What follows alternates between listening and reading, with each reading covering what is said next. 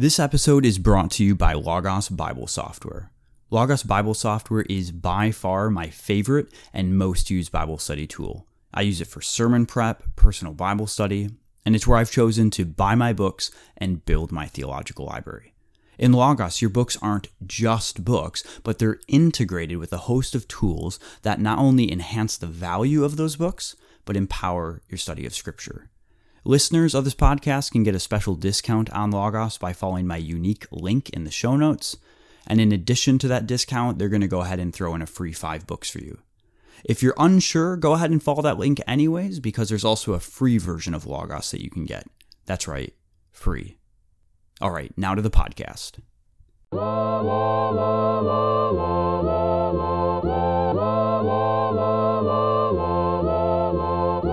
everybody, you are listening to the Church Theology Podcast, a podcast on the church for the church. My name is Kirk Miller, and today we are continuing our series on the coronavirus. And I want to take this episode to talk about the doctrine of the church, what is formally called ecclesiology. Ecclesia is Greek for church, so ecclesiology is the study of the church. Now, you may be thinking that's kind of an odd thing to talk about in a series on the coronavirus, but in fact, it is not. Um, this is probably one of the biggest areas that is being wrestled through and discussed among pastors right now when it comes to uh, the current circumstance in which we find ourselves. We understand the church. Most of us have a decent doctrine of the church, a decent understanding and theology of the church that we've we already have formulated before any of this arose. But the question becomes how do we apply it in this situation? Um, when we're not able to gather on Sunday mornings as we normally do. And I would say, too, one of the things that we're seeing is the way some Christians and churches are responding in this moment, sort of seamlessly, without necessarily wrestling through these questions, at times can be indicative of a rather poor ecclesiology. And so it's an opportunity for you, even if you are not a pastor, I think it's just a great opportunity for us to be self-conscious of what we mean, what we mean the church is, what we mean by church. Um, even in this moment, as we're sort of pressed into these unusual forms it's taking, which sort of pushes these questions on us, if that makes sense. And if it doesn't, hopefully it will make more sense as I go on. One of the first questions I want to address, though, is a question I've seen raised is are we disobeying the command of Hebrews 10:25 if we don't meet on Sunday mornings? And let me just pull that passage up on my computer here. That's the passage that says that we are not to neglect meeting together as is the habit of some, but encourage one another all the more as you say, see the day drawing near.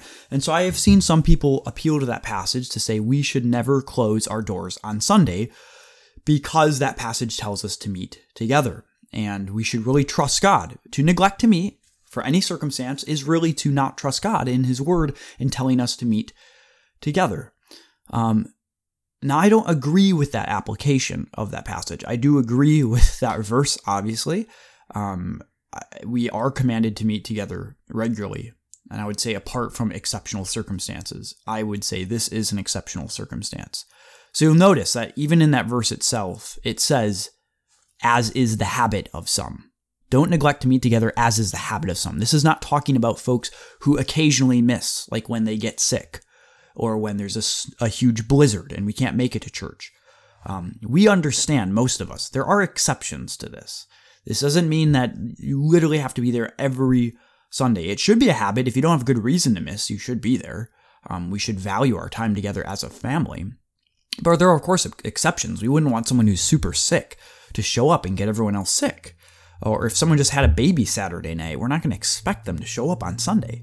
Um, we have exceptions to this. Now you may say, well, those are those are exceptions to individuals, but it's different when it's the church. The church actually proactively saying we're not meeting from like a leadership level, and I and I would say yes, that is a difference. Um, but we understand nonetheless in principle that there are exceptions. Um, so this is addressing people though, where it says that they are in the habit of not meeting together. These are people who it's referring to people who willfully and intentionally are disregarding local church fellowship, not people who uh, are motivated, for example, as a way of caring for the larger society or caring for the specific situation in which they find themselves, like like we're trying to do, for example. Um, it's a lack of gathering not motivated by neglect, but by handling the situation responsibly. And it's it's written to people then presumably who could otherwise have gathered together. That there's not an excuse, in other words, a reasonable excuse.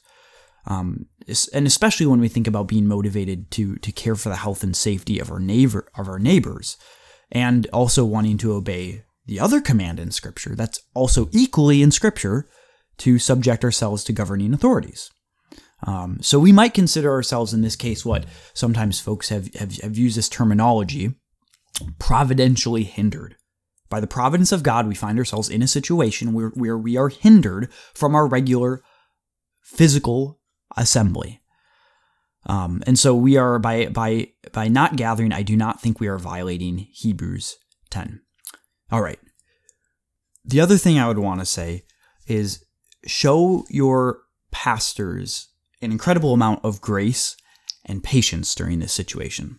So I don't think any of us, just given the last time one the, something like this has occurred, I don't think any of us have ever pastored through a pandemic before, or have, um, like I have not been mentored by someone who pastored under a pandemic before. Like this is very new to us. This is not uh, uh pastoring in the pandemics. Uh, 101 was not a class they offered in seminary. Um, and so show patience as we try to wrestle through and think through. We're going to make mistakes, and there may not be a perfect option always. We we we're going to try to do the best we can. Um, also, in terms of churches, if your church is one like ours that has closed on Sunday, um, in terms of closing the actual physical gathering, this isn't don't don't think that this is a decision that any of us made lightly. Um, I know for myself and um, our church, like our elders talked about this extensively. Um, this was we wrestled through this. Like, what do we do? It's a tough call. Uh, it's a tough situation. So it's not something that we, of, of course, we of all people want to be able to gather on Sunday. We love gathering on Sunday. Um, and so we don't make this a decision like this lightly. But as pastors, we have an obligation to care for the church and not endanger our people or subject them to illnesses, especially the people who are more vulnerable. And, and we also have an obligation to care for our society as everyone else does and not contributing to the spread of this illness. And we want to be sensitive to our witness. What does it look like to a watching world if it if it is perceived, if it if it it's very much seems like we don't seem to care about the ramifications of us meeting and we just continue to meet. It, it, it could demonstrate a level of irresponsibility that's not helpful for our testimony. And the other thing I would say is then pray for your pastor. Because these are difficult decisions, pray for your pastor. Um, pastors are likely a part of elder teams that may not totally see eye to eye in every little issue and have to work these things out, where it maybe isn't very clear cut. Um, they may feel pressure from certain people in the congregation who may not be pleased with certain decisions. There's a lot of things going on. I mean, there's just these are just hard decisions to make. The, different pastors are going to find themselves in different situations with, the, with different logistic difficulties, depending on the size of your church, depending on if you have a building or not. We don't have a building, and all those sort of things create different difficulties. I want to help us think through this theologically.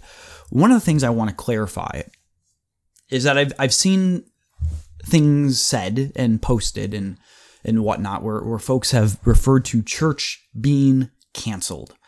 And I'm not going to act like I haven't said that those exact words myself. Um, now we know what we know what is meant. The Sunday physical gathering is being suspended. But let's be clear, theologically speaking, believer, the church cannot be canceled. Why?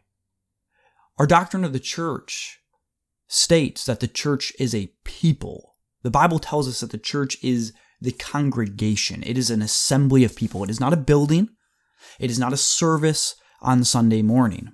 It's not something that we attend. And so, church, since we are a people, we continue being the people even when we don't gather physically together on Sunday morning. We might have to change the way that we operate as a people, but we are still a people. We are still a community. And so this has a lot of implications. What does this mean practically? It means that we we are not canceled. The church as the church is not canceled. We are still a family, even in this moment. We should stay connected. You know, it might look like making phone calls, texting each other, video chats, writing letters to one another, um, caring about each other, even in this moment. And that might mean even um, doing what you can to reach out to shut-ins, people who aren't maybe as who are, have difficulty connecting with the church online, maybe giving them a phone call, writing them a letter, um, people who can't go anyplace, caring for one another. And the other thing too is as a lot of churches move towards live streaming, um, because the church is a people and not something that can be canceled like an event. This should teach us also that the church is not a live stream. It's not something that can be live streamed. The church is not a service that we observe, in other words. It's a people that we are a part of. Now, I don't say that because I'm against live streaming. I'm not. I'm not against that in principle.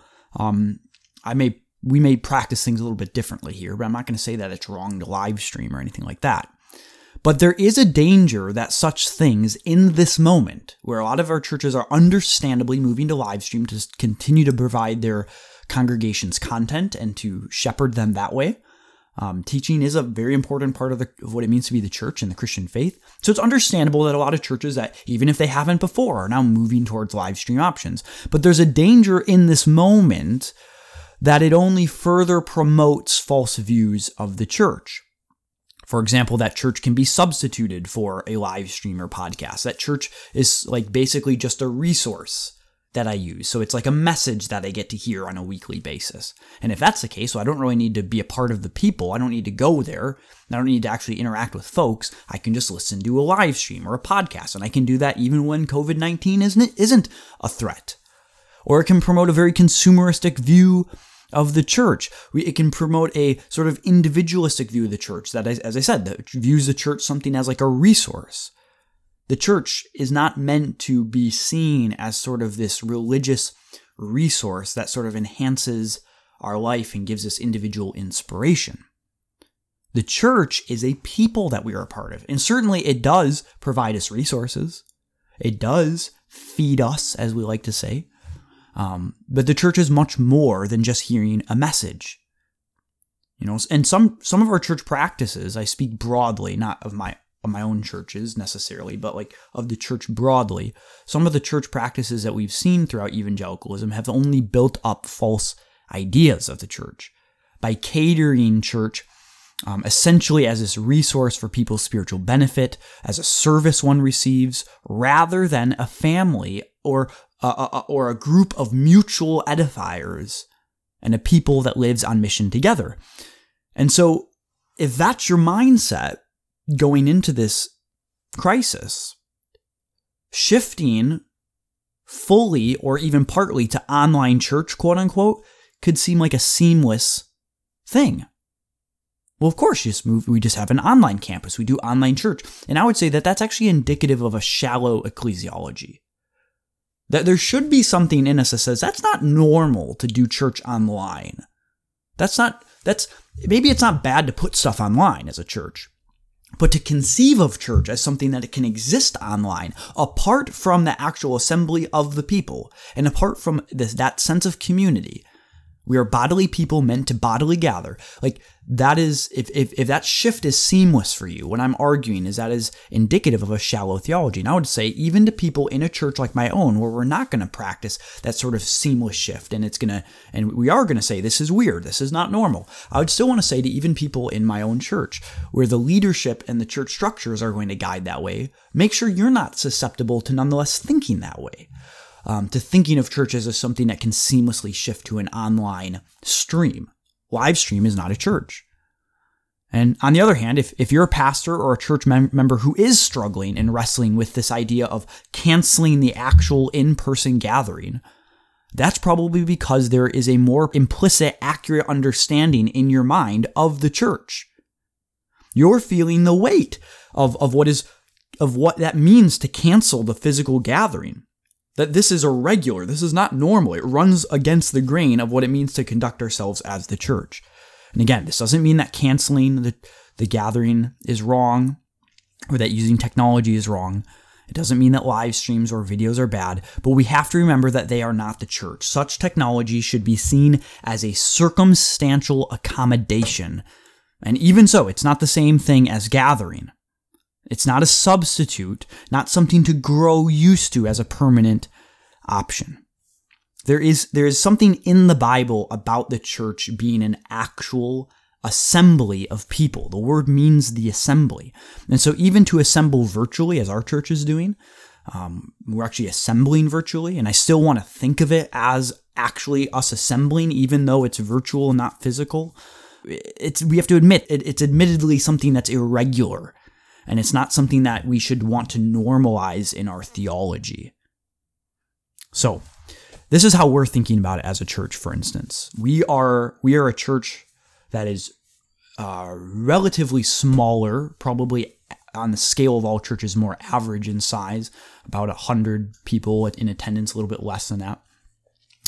And so we are using Zoom, a program called Zoom where we're all able to log in and have a uh, virtual meeting together. It's like a video chat thing, kind of like Skype or Google Hangout or FaceTime, um, but it allows a lot more people to join. Um, and one of the benefits of this, this is not then a live stream. Okay, so it's not that we are recording a sermon and putting it up on Facebook or YouTube. Again, not that I'm saying that those things are wrong. Um, but the difference here is that we're actually all able to see each other. We're all able to talk to each other if we want.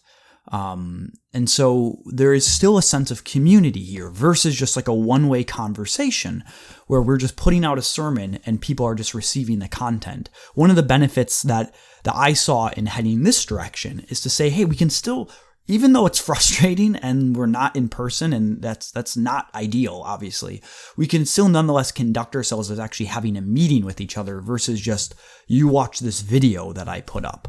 And i'm not actually able to see you. I'm not actually able to interact with you but here we're actually all able to see each other and and hypothetically even hear each other if we want to talk and catch up. The other thing too is that we are actually continuing our services just like normal, um, in the sense that we are having our call to worship, we're having music and still singing together, we're doing congregational prayers and praying together, reciting the creeds, confessing sin, hearing scripture preached, all the elements that we normally do, we want to continue doing that. We don't want to just have sort of a devotional or something. We want as much as we can because we value the gathering and we get, we value corporate worship we're making the choice that we want to try to continue those elements as much as possible, even when there is obviously some differences. Now, other people are taking different approaches, and I'm not trying to say there's one right answer. That's what we're doing, and that's sort of the rationale behind what we're doing. I want to continue the services as much as possible. That's what our elders have decided, and have a sense of meeting versus just streaming. Other people are making different choices, and I'm not going to judge other people for doing something differently because this is a tough spot, and everyone's situation is probably differently. I know Mark Dever, for example, has put out a tweet where they are just not having services at all um, they're not doing anything online, and that's his his reasoning is, you know, within God's peculiar good providence. Um, he has put circumstances in our way that that it's not appropriate for us to be meeting during this time, and we have to just trust His goodness that we're not able to meet. So let's just trust His goodness. And I would say, okay, I, I can respect that, but we're because we value the gathering. He would say because they value the gathering, they don't want to they wouldn't want to distort the gathering by making it something virtual that's not physical because they value the actual physical gathering. And I would say, yes, I value the physical gathering as well, but particularly because I value the gathering, I want to maintain as much of it of as much of it as I can, even when we can't meet physically. So people are going to disagree on this though, but those are some of the rationale that you might be thinking through.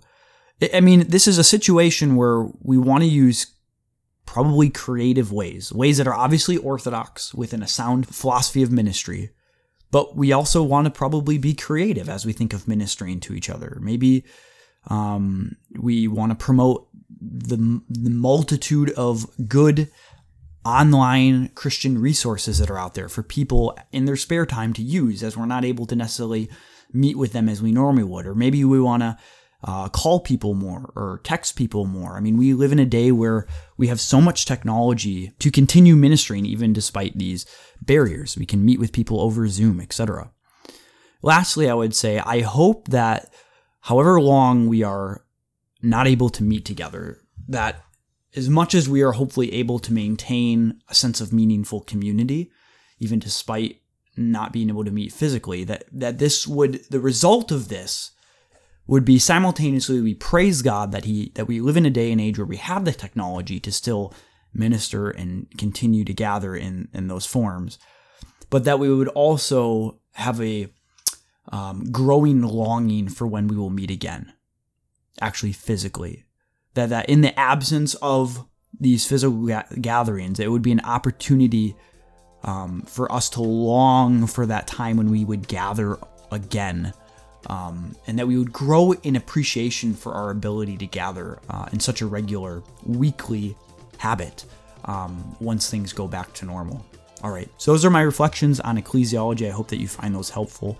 Uh, we'll continue next time as we think about our spiritual disciplines during this time.